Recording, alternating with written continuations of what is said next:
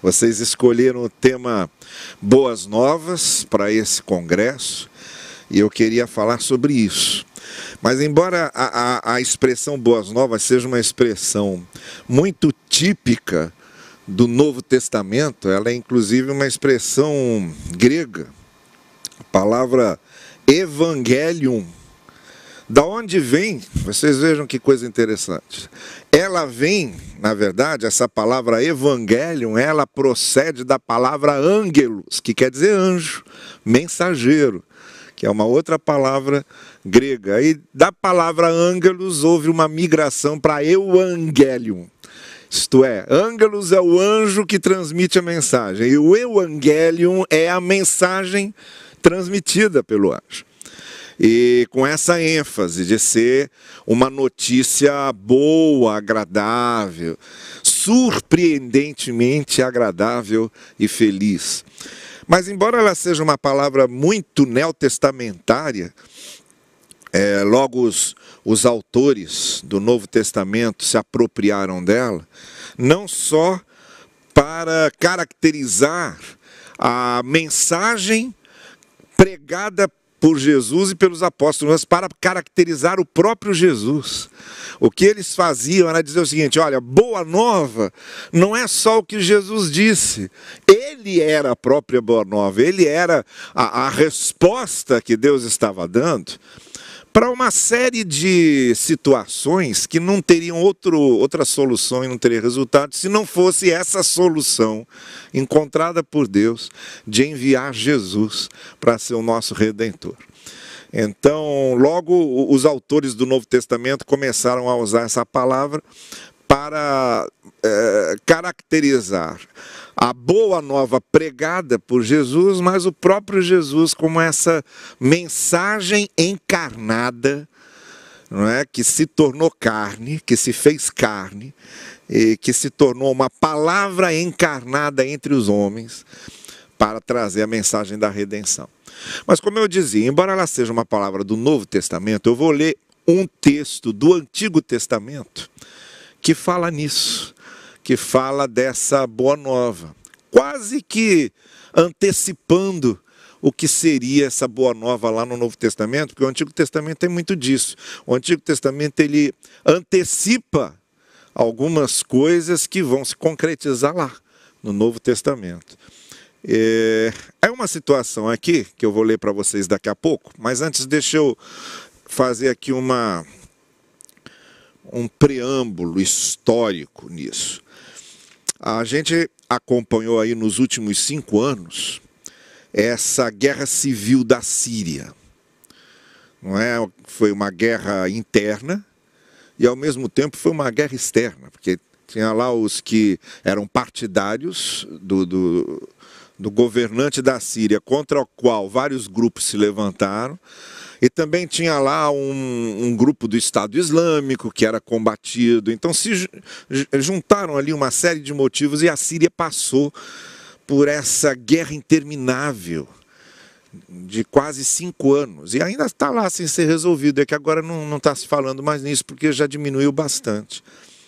Mas eu vi há algum tempo atrás, eu vi uma cena que me lembrou aquele filme A Vida é Bela do Roberto Bolanho, é, e que, é, não sei se vocês se lembram desse filme, mas foi um judeu preso com um menininho dele, o filhinho dele, Segunda Guerra, lá pelos nazistas, e ele criando toda uma fantasia ali para que o menino não sentisse a, a crueldade daquele momento que eles estavam passando. E aí, há pouco tempo atrás, veio uma notícia mostrando na Síria um pai que estava fazendo a mesma coisa com seu filhinho dentro de casa.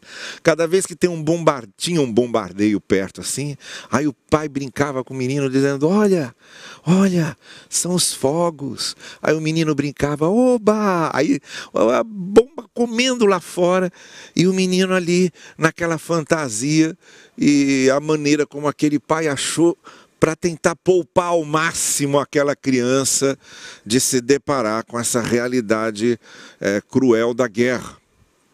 Essa mesma Síria, que passou por esses momentos e que foi é, praticamente cercada, passou por esse cerco, foi a Síria que fez o cerco ao Reino do Norte, que era o Reino de Israel, cuja capital é Samaria. E elas, eles entraram em guerra com Israel, e aí eles fazem um cerco a Samaria, como é contado no segundo livro de Reis. Isso na época do profeta Eliseu. Aí é, é narrada até uma situação chocante, porque o rei, ele sai para ver como é que estava a população, depois de tanto tempo de cerco, sem ter o que comer, sem ter o que comprar, sem ter o que ter em casa em termos de mantimentos, porque no cerco não se entrava nada na cidade, não se saía nem se entrava. Então, ali naquele momento em que eles estavam cercados e sem alimento, muita gente passando fome, o rei passeando por ali, vê uma cena que ele fica chocado. Porque normalmente os governantes, eles dentro dos seus palácios, eles ficam meio sem ideia de como é que aquela realidade está correndo entre o povo.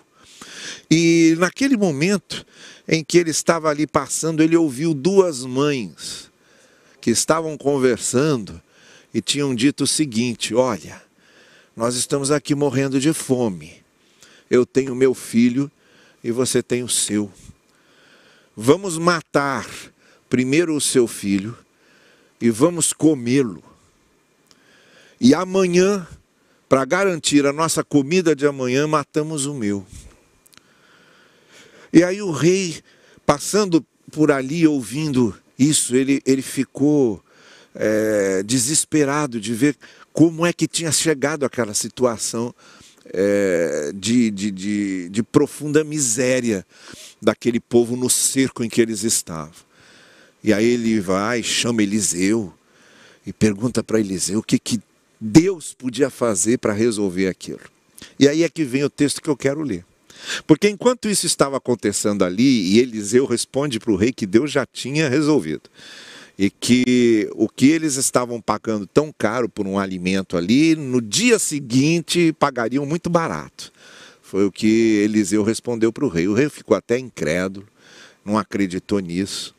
Mas aí vem o texto que eu quero ler com vocês, que é o texto de 2 Reis, capítulo 7. Gostaria que você também prestasse bem atenção nisso, porque essa mensagem tem tudo a ver conosco e com certas circunstâncias e situações que a gente passa na vida e quais são as boas novas de Deus para a gente.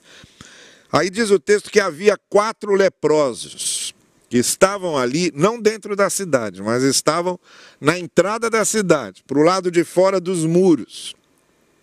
E eles aí começaram a conversar e começaram a dizer: olha, por que ficar aqui esperando a morte? Se resolvermos entrar na cidade, morreremos de fome, mas se ficarmos aqui, também morreremos. Vamos, pois, ao acampamento dos arameus. Os arameus foram o, o povo que deu origem aos sírios, não é? Vamos ao acampamento dos arameus.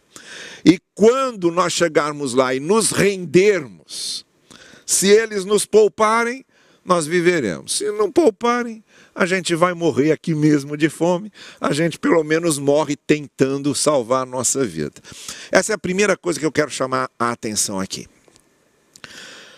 Na nossa vida, nós também vivemos certos momentos de cerco, de situações e circunstâncias que a impressão que a gente tem é que as portas todas se fecharam a gente começa a buscar uma saída, começa a buscar uma solução e não encontra, não é? Por exemplo, nós estamos nesses dias aqui no país e no mundo vivendo esse cerco da pandemia. É um cerco. Nós estamos vivendo uma realidade em que, por exemplo, se fosse uma situação única do país, você dizia, ah, eu vou embora desse país e, e vou me salvar desse troço. Mas nesse caso aqui não tinha não tinha porta de saída, porque para qualquer lugar em que você fosse no mundo, você ia encontrar o problema, porque foi um problema mundial. E outros cercos que esse cerco maior criou. Tem muita gente que está vivendo com o cerco do desemprego, perdeu o seu emprego e não está conseguindo achar trabalho, não está conseguindo achar fonte de sustento para sua família.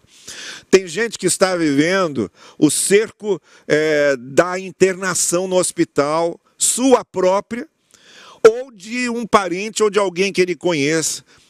E é uma situação, a, situação mais difícil é, são essas histórias que a gente ouve, né? A pessoa entra, ser internada, e não pode receber visita por causa do, pega, do, do, do perigo da contaminação. Então ficam aqui os parentes do lado de fora aflitos. A gente passou aqui isso na nossa igreja com algumas famílias. Do lado de fora aflitos sem notícias e sem saber o que está acontecendo lá dentro. Um cerco.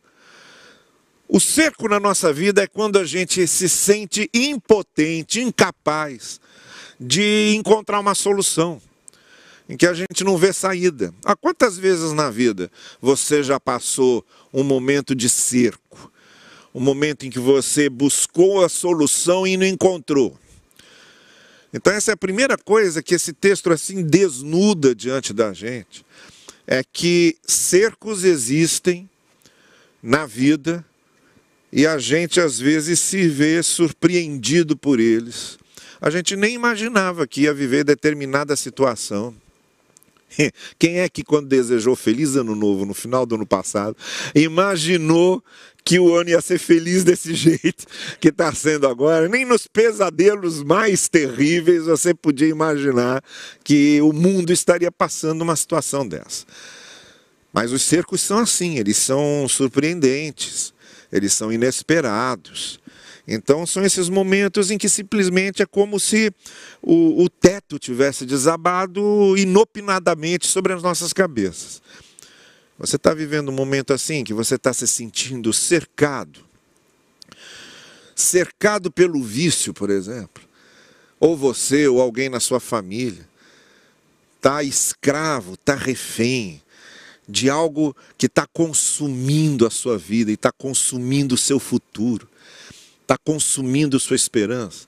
Quanta gente que está refém, que está cercada pela culpa, não consegue dormir de noite direito, porque fica a consciência latejando culpa de coisas que aconteceram, que ele provocou e que agora está sofrendo consequências terríveis, circunstâncias que está vivendo por causa de escolhas mal feitas, decisões mal, mal tomadas, e aí vem aquele peso, aquela culpa, porque não só a gente sofre, mas muitas vezes a gente leva outros a sofrerem e a gente se sente mais culpado ainda. Qual é o seu cerco? O seu cerco é o medo.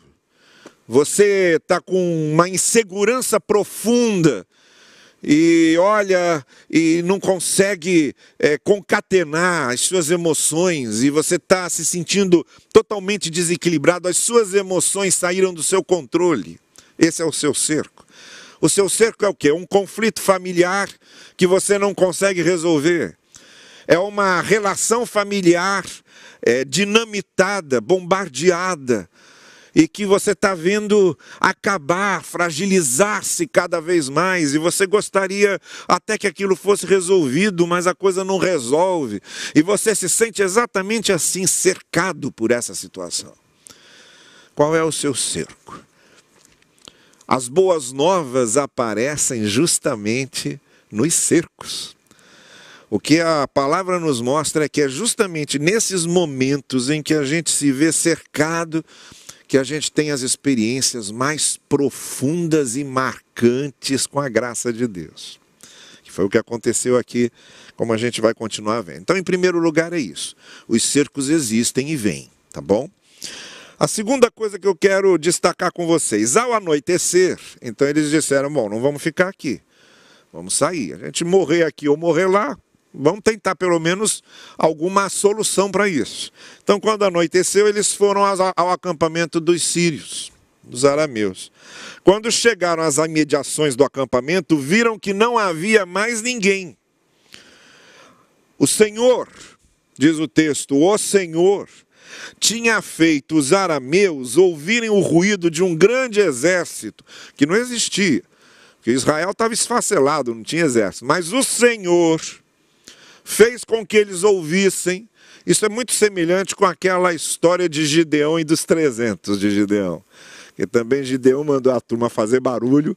Eles vão fazer barulho que eles vão pensar que é muita gente que está chegando. E foi o que aconteceu. Aqui não tinha Gideão, mas tinha o Senhor de Gideão, que estava lá também. Então eles começaram a ouvir como se fossem cavalos, carros de guerra, de modo que disseram uns aos outros: Ouçam, o rei de Israel fez um acordo com os hititas, com os egípcios e agora estão nos atacando. Então, para salvar a sua vida, eles fugiram ao anoitecer, abandonando tendas, cavalos, jumentos, deixando o acampamento como estava.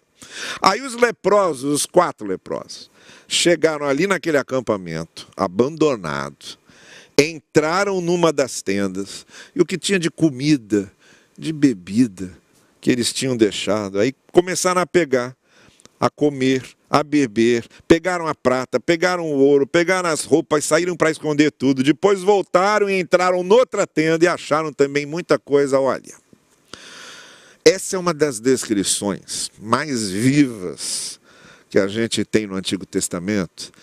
Quando eu disse para vocês que a gente tem aqui uma espécie de antecipação do que são as boas novas. Porque boas novas é exatamente isso. É você descobrir que no meio do cerco, Deus já providenciou a saída. Isso é uma graça. Talvez seja um dos textos que mais é, deixa vívida essa ideia da graça, porque graça é exatamente isso. Eu, essa semana, estava conversando com um grupo de amigos meus aqui, o pastor Vander, João Emílio, Tércio, patotinha boa que a gente gosta de conversar, conversando pelo Zoom, né? Que é a alternativa que a gente tem. Falei, vamos tomar um café juntos. E aí cada um fez um cafezinho e ficamos lá tomando café juntos. E eu estava dizendo justamente isso. Eu olha, quanto mais eu penso na graça de Deus, mais eu penso em como a graça nos mostra a desarrumação das nossas é, ingenuidades em achar que somos capazes de resolver essas coisas que têm a ver com as grandes questões existenciais da vida. A graça de Deus chega desarmando tudo e vai mostrando: olha, não tem jeito. A graça de Deus existe justamente porque é essa situação aqui. Aqui a gente morre e lá a gente vai morrer. Vamos pelo menos morrer lá tentando fazer alguma coisa. Esse tentar fazer alguma coisa e descobrir que não vai conseguir. A graça existe justamente porque a gente está num cerco, sem solução, sem qualquer saída humana que a gente possa ter ou possa dar. E a graça vem como aquela resposta de Deus, mostrando: ó, você não tem como dar jeito nisso, mas eu tenho. E mais, é você descobrir que Deus preparou tudo, porque quando se trata da nossa redenção, foi exatamente isso que aconteceu a gente não precisa fazer nada. É isso que faz com que muita gente tenha dificuldade em entender a graça, porque existe uma arrogância dentro da gente que às vezes é imperceptível, mas está lá. A gente pensa que é fácil entender a graça, não é difícil. Porque para você aceitar graça, você tem que aceitar que você não tem o que fazer. E isso bate direto com a sua arrogância, não. Deve ter alguma coisinha aqui que eu possa apresentar para Deus. Nem que seja uma religiosidade, nem que seja um batismozinho, nem que seja uma ceiazinha que eu participe, nem que seja uh, um lugarzinho no coro que eu cante, nem que seja o fato de eu ir à igreja todo domingo, alguma coisa que eu vou achar, nem que seja o fato de eu ser uma pessoa tão boa de eu dar umas esmolas aqui. Tem alguma coisa que eu. Nem tem alguma coisa que eu possa apresentar para Deus. Tem que ter. Vocês sabem que uma vez eu. É, eu fui parado por um guarda no trânsito e realmente eu estava errado. Eu estava acima da velocidade, sem perceber, mas assim, sabe aquele negócio você vai dirigindo e vai pisando né? vai pisando. A estrada boa, sem trânsito na frente, vai pisando. E é assim que as coisas acontecem. Você nem percebe que você está entrando numa furada. Na maioria das vezes a gente acha que está tendo vantagem. E você nem percebe. Aí tinha lá numa curva, estava lá o guardinha esperando. Aí fez um sinal, eu parei. Aí ele veio, aí eu até eu já comecei a conversa. É, eu já sei o que o senhor vai dizer. É, é, mas é, o senhor estava acima da velocidade. Aí eu sei, eu estava errado. Aí, pois é, então vamos ter que resolver isso. O senhor primeiro me dê a sua é, carteira de motorista e o documento do carro, por favor. Aí eu passei para ele, quando ele pegou a minha habilitação, eu quase que falo carta de motorista, são os velhos costumes de um bom paulistano. Quando ele pega a minha habilitação e olha, ele fala: O senhor é Novaes? Eu disse, sou. Aí ele falou, eu também sou. Aí eu falei, ah, que bom, um parente, então o senhor não vai me multar. Né? Aí eu falei, não, vou multar sim, senhor. Essa questão da gente querer arrumar uma justificativa, algo que a gente possa se agarrar, como algo que, mesmo estando errados, a gente pode apresentar a Deus como uma autojustificação. Olha, a nossa situação como pecadores diante de Deus é exatamente a situação desses leprosos.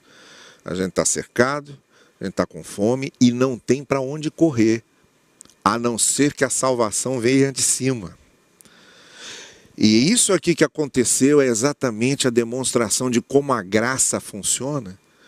Porque a graça funciona assim: você chega e Deus já deu um jeito. Ele já providenciou o seu perdão, ele já providenciou a sua redenção, ele já providenciou a sua substituição, ele já providenciou a expiação do seu pecado, ele já providenciou o redentor, ele já providenciou o mecanismo da redenção, ele já providenciou o caminho para você encontrar a redenção, ele já providenciou o amor que redime, ele já providenciou o sacrifício necessário e providenciou o ponto final de tudo isso, que foi a ressurreição de Cristo, que quando ele ressuscitou, estava chancelando tudo isso que Deus tinha arrumado. E aí você fica olhando e diz, como esses leprosos disseram: olha só, ainda tem comida, tem bebida, tem prata, tem ouro, tem roupas.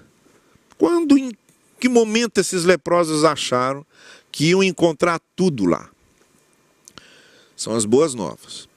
Essa é a terceira, é a segunda coisa que eu quero lembrar. A terceira coisa tem a ver com eles. Tem a ver com o fato deles serem eles. E agora eu queria aqui enfatizar o seguinte: ser leproso, desde a lei de Moisés, era um negócio terrível. Porque a mesma coisa que Paulo diz que a lei faz conosco, ela nos enquadra e mostra quem somos, não é? Era o que a lei fazia com os leprosos. Uma pessoa leprosa, ela tinha que ser automaticamente separada dos demais. Ela andava com enxocalhos, que quando ela se locomovia, aqueles chocalhos é, batiam um no outro e faziam um barulho, que é para as pessoas de perto saberem, está chegando um leproso aqui. Então ele se autodenunciava para que ninguém se aproximasse dele. E ele tinha que viver nessa a margem permanente e como não tinha cura, a lepra era uma coisa que você adquiria até o final da vida. Isso era a lei de Moisés, que enquadrava o leproso como alguém que perdia todos os direitos. E Paulo, quando diz que a lei ela não serve para salvar, ela só serve para mostrar que nós somos esses leprosos, que a gente está nessa situação de perdição. O que a gente precisa é de misericórdia. Mas eu queria enfatizar que foi para esses que Jesus veio. E aqui esses leprosos estão muito especialmente representando o que o Senhor Jesus vai dizer do seu público-alvo. Quando ele entra numa sinagoga, abre o livro de Isaías, Lê o que seria o capítulo 61 de Isaías, que não era dividido desse jeito. A Bíblia foi dividida em capítulos só aí no século 12, 11, 12.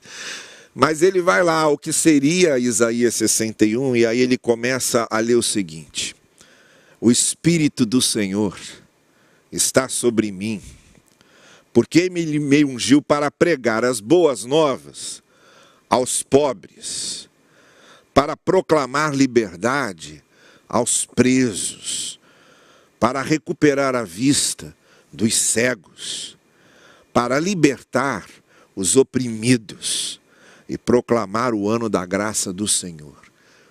Você veja esses adjetivos que são usados aqui para falar de para quem Cristo veio. Pobres, presos, cegos e oprimidos.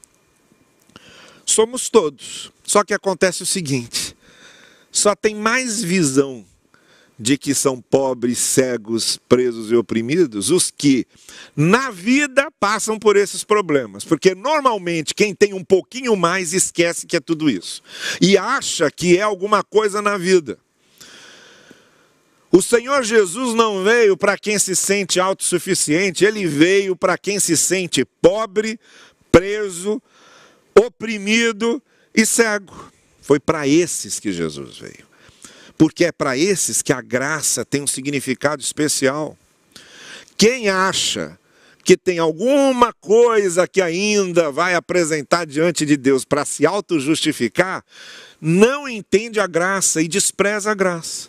Esse é o pior problema. As boas novas vieram dizer o seguinte: olha, ou você aceita a graça como alguém que é pobre, oprimido, cego e preso, e vê nisso aí esse poder libertador, ou não tem como. Por isso que eu acho que o evangelho chega com maior facilidade às pessoas mais simples. E foi para esses que Jesus veio em primeiro lugar. Ele começa a se revelar às pessoas mais simples, às pessoas que sabem o que é dor na vida, pessoas que sabem que quer levar pancada todo dia, pessoas que sabem que precisam trabalhar hoje para comer amanhã. Gente que sabe o que quer ser abandonado, o que quer ser marginalizado, o que quer ser esquecido, o que é ser invisível. Esses, mais simples de espírito, que apanham da vida, têm muito mais facilidade de entender a graça e se apegar à graça como sua única salvação do que outras pessoas que a vida só vai ensoberbecendo e só vai tornando arrogante e que se acham muito capazes, se acham muito autossuficientes. Esses leprosos aqui são a nossa identificação.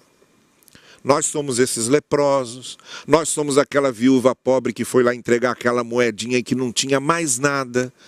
Nós somos aquele centurião que estava com o servo doente e disse: Senhor, não precisa nem entrar na minha casa, eu sei que eu não sou digno.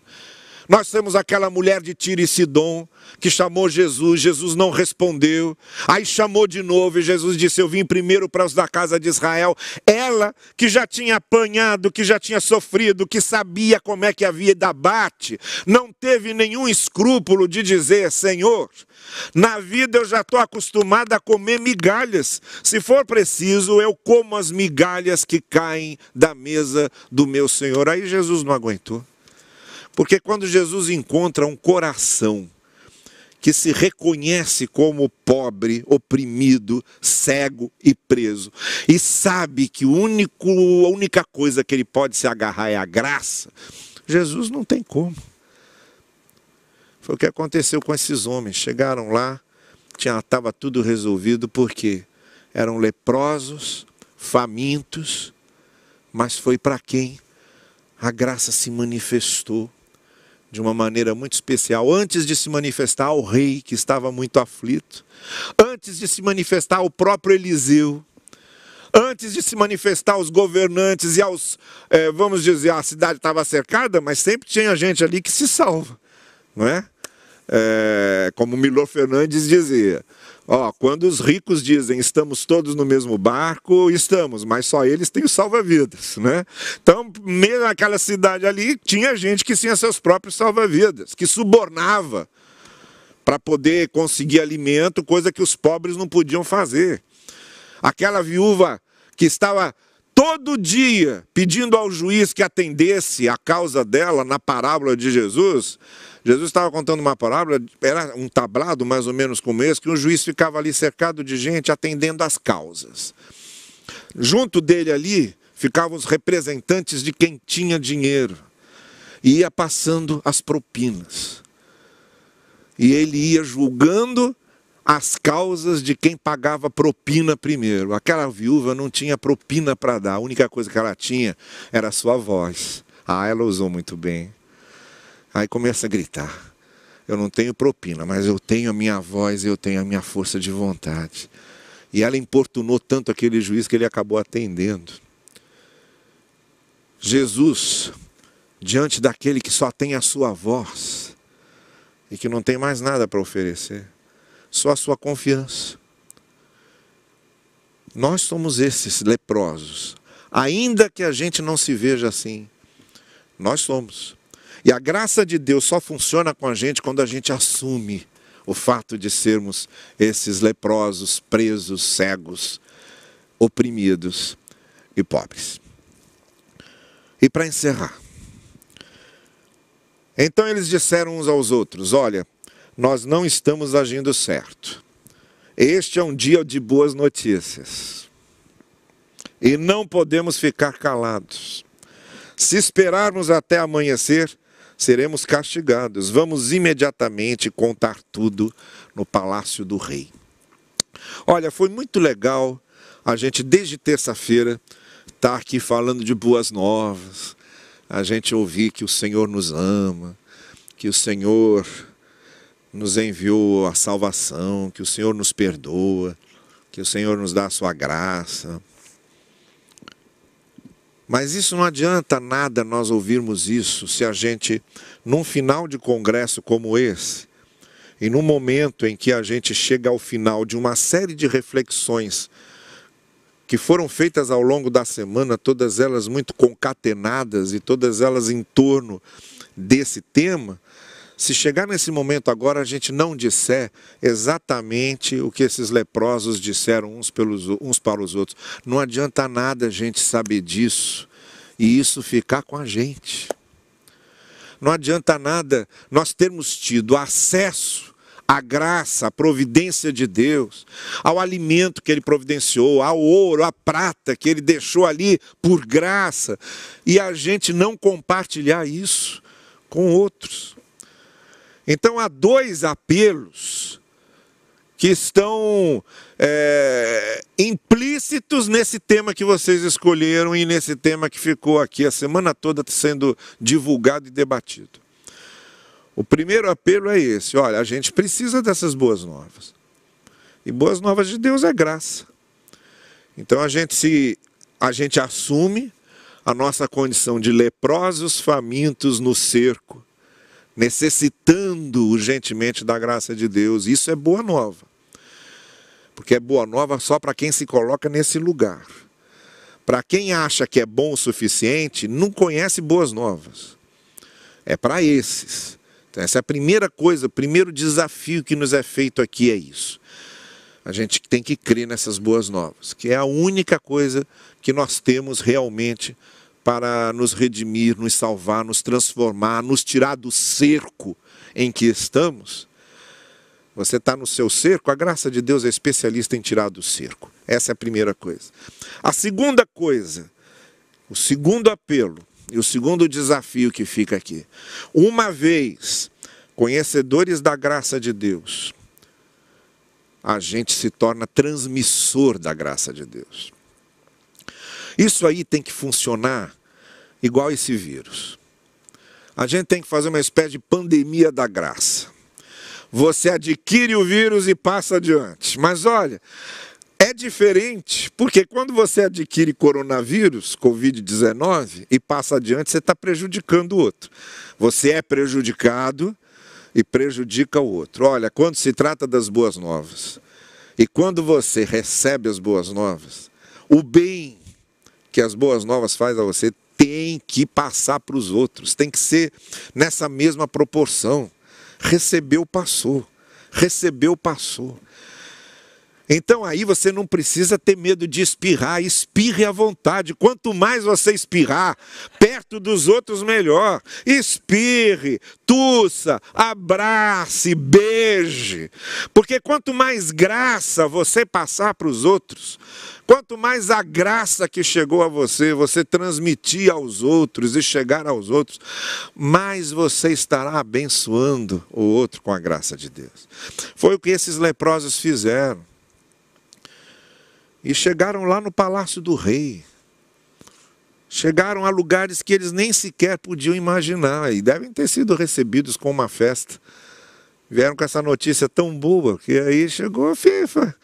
Ia sair no Jornal Nacional. Né? William Bonner anunciando: leprosos avisam que acabaram de descobrir que os arameus fugiram.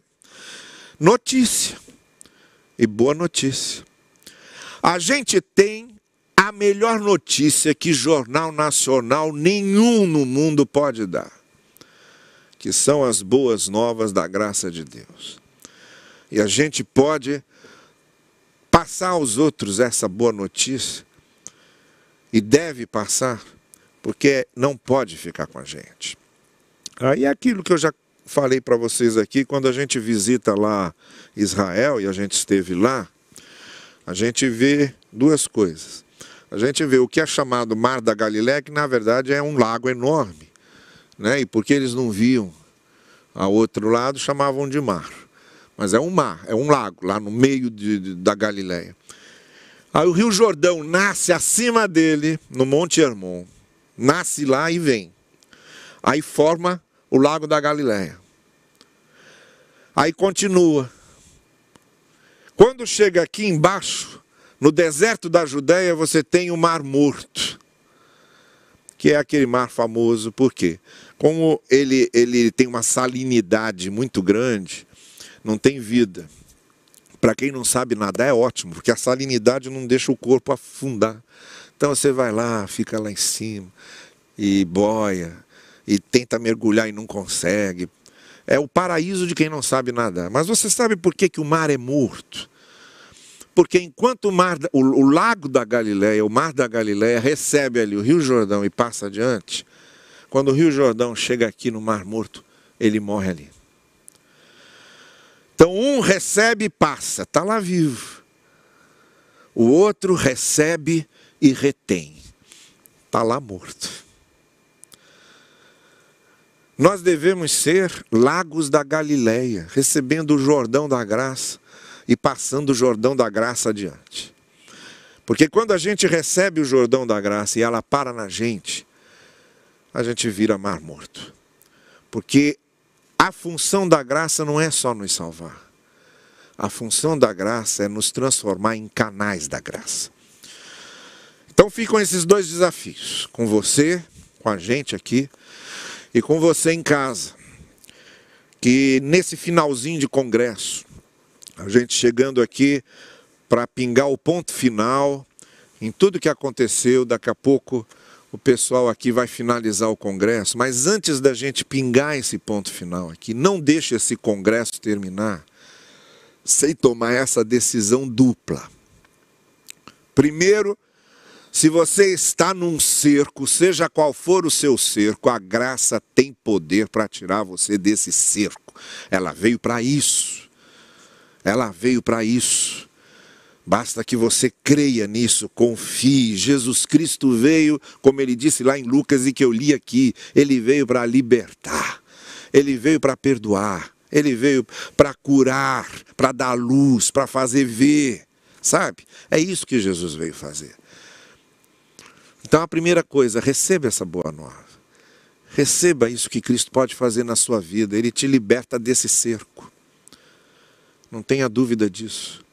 Ele veio para isso. Se ele, ele se libertou do maior cerco que temos, que é a morte, ele se libertou da morte, ele liberta os nossos cercos, todos eles, até o cerco da morte. E a segunda coisa que eu convido você a fazer hoje é se colocar no altar de Deus. Se você ainda não faz isso, faça agora. Se torne um canal dessa graça, dessa boa nova. Você pode ser uma boa nova. Ah, fica aí procurando um sentido para viver. Eu vou te dar um sentido, o maior sentido que alguém pode ter para viver, ser uma notícia de Deus para os outros. Ser uma boa notícia de Deus para os outros. Você quer um sentido para você viver? Seja uma boa notícia de Deus para os outros. É essa decisão é essa escolha importantíssima que eu quero convidar você a fazer hoje. Então, quero orar com você agora para encerrarmos. E se você essa noite está se sentindo particularmente tocado mais uma vez pelo Espírito. Talvez você esteja acompanhando isso desde terça-feira e, e, veio num somatório, não é? Você foi somando as, as reflexões, foi somando as informações, foi enriquecendo o seu conhecimento do Evangelho. Agora chega de conhecer, agora é hora de agir. Você já ouviu o suficiente, agora é a hora em que você diz para Deus: sim, eu aceito, sim, eu quero, sim, eu creio, sim, eu confio. E sim, eu quero ser uma boa nova para os outros. Então eu quero convidar você a orar comigo, se você está decidindo dessa maneira. Senhor querido, eu não estou conseguindo ver as faces das pessoas que estão me ouvindo aqui agora mas não só tu vês as faces, como tu estás vendo os corações. E eu te peço, Senhor Deus, que aqueles corações que agora estiverem se abrindo, tanto para receber a boa nova que é Cristo, aquilo que o Senhor Jesus Cristo disse que veio fazer em nós, ao nos trazer essa boa nova da graça, quanto aqueles que hoje já conhecendo essa boa nova, agora querem se tornar instrumentos nas tuas mãos para abençoar outros com a tua graça. Que esses corações que decidem isso possam de fato fazer com que tanto o Senhor Jesus se torne Senhor e Salvador deles, quanto eles se tornem canais da graça de Deus para abençoar outras pessoas. Esse é o desfecho mais significativo que nós esperamos para esse congresso.